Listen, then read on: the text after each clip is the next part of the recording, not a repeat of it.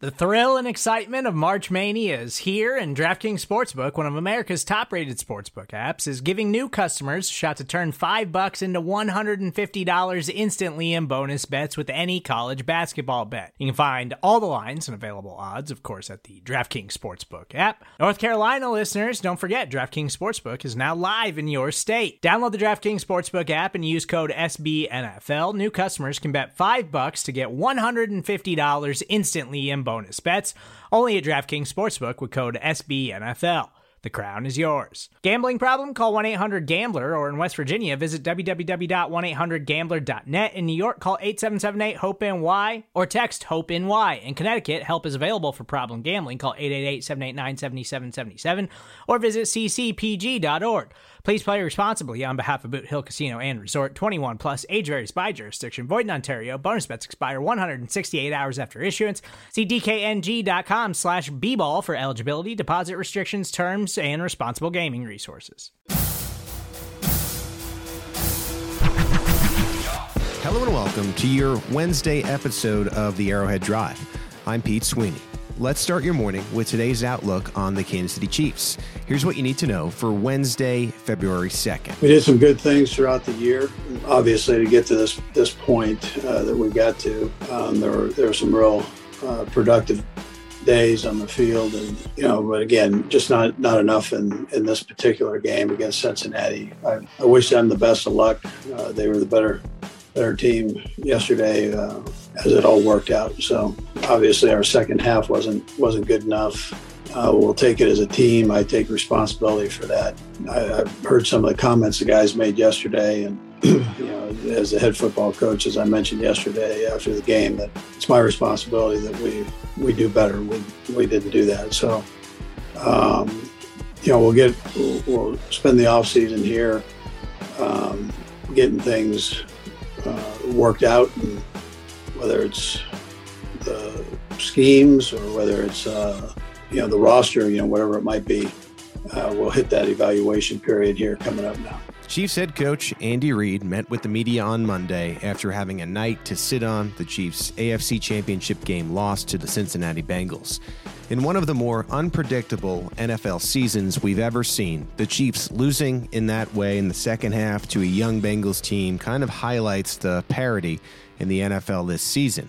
While Andy Reid and the rest of the organization will take some time to reflect before they think about free agency and the NFL draft, Chiefs fans may need to prepare themselves for a very different-looking Kansas City team going into next season. In a year where the league figured out Patrick Mahomes and the Chiefs had the worst defense in NFL history to start the year, only to transform themselves back into one of the most potent offenses in football and a really great defensive turnaround, there's a lot to reflect on when it comes to this 2021 NFL season. While it didn't end the way anyone wanted it to, we'd expect the Chiefs to be busy this offseason, going out of their way to make sure this roster is still set up to compete for Patrick Mahomes.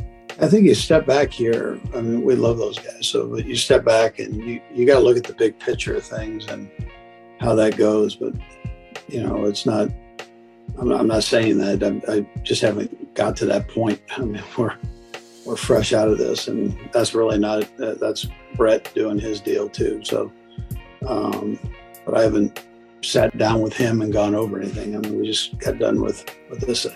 As we already mentioned, there's a good chance this team looks very different by the time we head to St. Joseph for training camp later this year.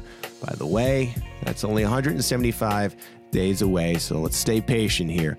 As of this recording, the Chiefs have minimal cap space available, but with some veteran players likely out the door and Kansas City likely to convert Patrick Mahomes' increasing salary from roster bonus to signing bonus, they can free up significant money ahead of the 2022 free agency period. That could also mean some names you know and you love finding new homes for next year.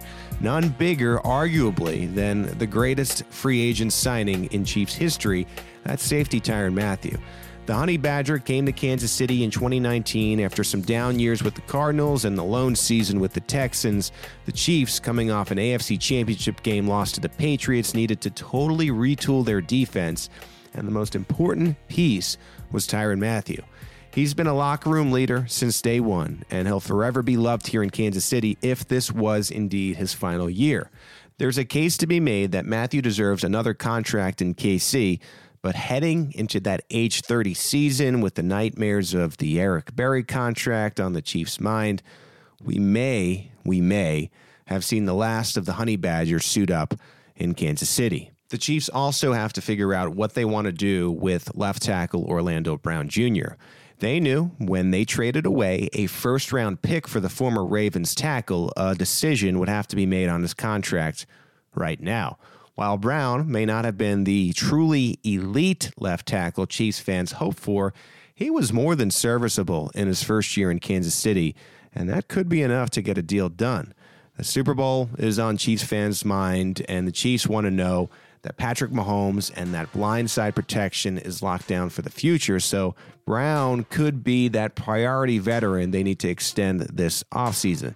Both Mathieu and Brown could be franchise tag options, but players will always prefer the security of a long-term deal, and multi-year extensions give the Chiefs more flexibility moving cap space around down the line. If we had to assume one player to be more likely to get tagged, it would be Brown based upon the money that would be dedicated in relation to markets for tackles compared to safeties. Yeah, throughout the season, I mean, there's no team that's the same the following year, so you enjoy the moments you have together as a team. And, you know, we had a team that this year that was very close. They grew together, and whether the young guys or the old guys or the guys we brought in, by the end of the year, I mean, these guys were as tight as anybody. So as far as the team goes, and you know, it's so talking to them today, they know. I mean, they've heard this. It might be the last time you walk out the door. Maybe you're coming back. That's part of this business. But wherever you are, we support you. And if you're here, we support you. And if you're going somewhere else, we'll support you. So. That's how that goes in this profession. Another player who's on the bubble in KC is defensive end Frank Clark. It's no secret the Chiefs gave Clark a big contract extension that hasn't exactly worked out, especially in 2021. You'll trade the money for the moments he had during the playoff run of this team's lone Super Bowl win back in 19. But for Clark to be the highest paid defender on your team, to simply have 4.5 sacks, it doesn't seem like enough. And to add insult to injury, Clark only had one pressure during the AFC Championship game loss to the Bengals. He's under contract right now through 2023, but if the Chiefs choose to make him a post-June 1 cut, they could save $19.5 million in cap space. With the midseason addition of Melvin Ingram, he could also be a player the Chiefs look to work out a deal with as an aging veteran who might be a cost-effective option for this roster. That, along with reworking Mahomes' 2022 salary, frees up significant money to spend in free agency and also try to get an extension done with wide receiver Tyreek Hill, who's headed into the final year of his contract and will no doubt be looking for a pay increase. The Chiefs would be better served to try and extend Hill early, as Packers superstar wide receiver Devontae Adams is set to be a free agent and has potential to reset this receiver market moving forward. Yeah, you're going to have... You surely want to take advantage of them. I'm not telling you you don't, but things happen, and life presents you different problems. So you've got to persevere and then do a little bit more the next year. So get yourself even better the next year. So whether it's myself, my assistant coaches, whether it's the players. You know, you learn from these experiences and you move forward. Championship windows don't last forever in the NFL. It's a hard realization to come to after the ride we've been on since 2018 with this Kansas City Chiefs team.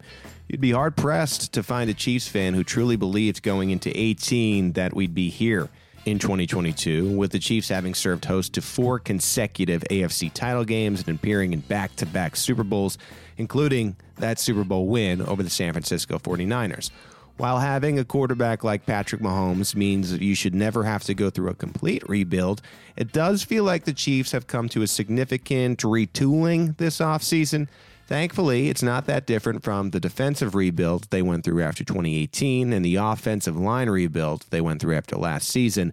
This isn't so much rebuilding as it is the Chiefs needing to fine-tune some areas that cost them in 2021.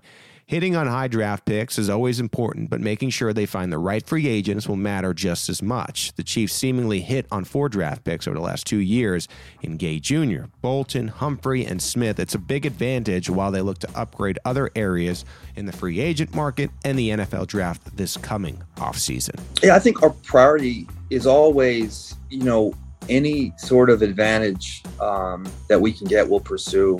It's no different than the Rams. I mean, they had a bunch of wideouts and they had a chance to get Odell. Even if, we could have potentially had Sammy Watkins on the roster, and that would have been something. I think you guys know how we're wired. If it makes sense to us and it doesn't put us in any long-term binds in regards to future caps and structure, but if there's any way we can get better, and if there's any way we can get Pat Mahomes more weapons, we'll do that. And obviously, Odell's done a great job for the Rams, and it just worked out for them, where as soon as they signed him, they had a receiver get hurt, so now it looks like an even better move. But I think that this was something that if this scenario would have played out a year ago with different receivers on it, we probably still would have inquired and pursued. And I don't think we'll ever shy away from trying to get 1% advantage, and that's kind of how we approach things. If it makes sense for us, it makes us, even if it's just a little better, we'll pursue it. And that was the case there, and maybe it would have made a bigger difference than just that 1%, given different roster constructions on different teams. But we'll always pursue talent, and if it makes sense, we'll be aggressive in that fashion. While the Chiefs figure out who they can and can't keep this offseason, one thing that still needs to be addressed is another weapon for Patrick Mahomes. Byron Pringle, Demarcus Robinson, and Jerick McKinnon are all expected to be free agents. Each of these players showed flash for the Chiefs, along with a great postseason performance from wide receiver Mecole Hardman.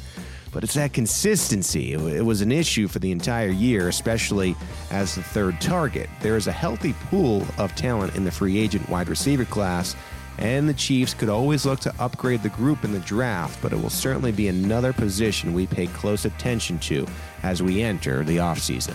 Yeah, I think so. That's the way I'm looking at it.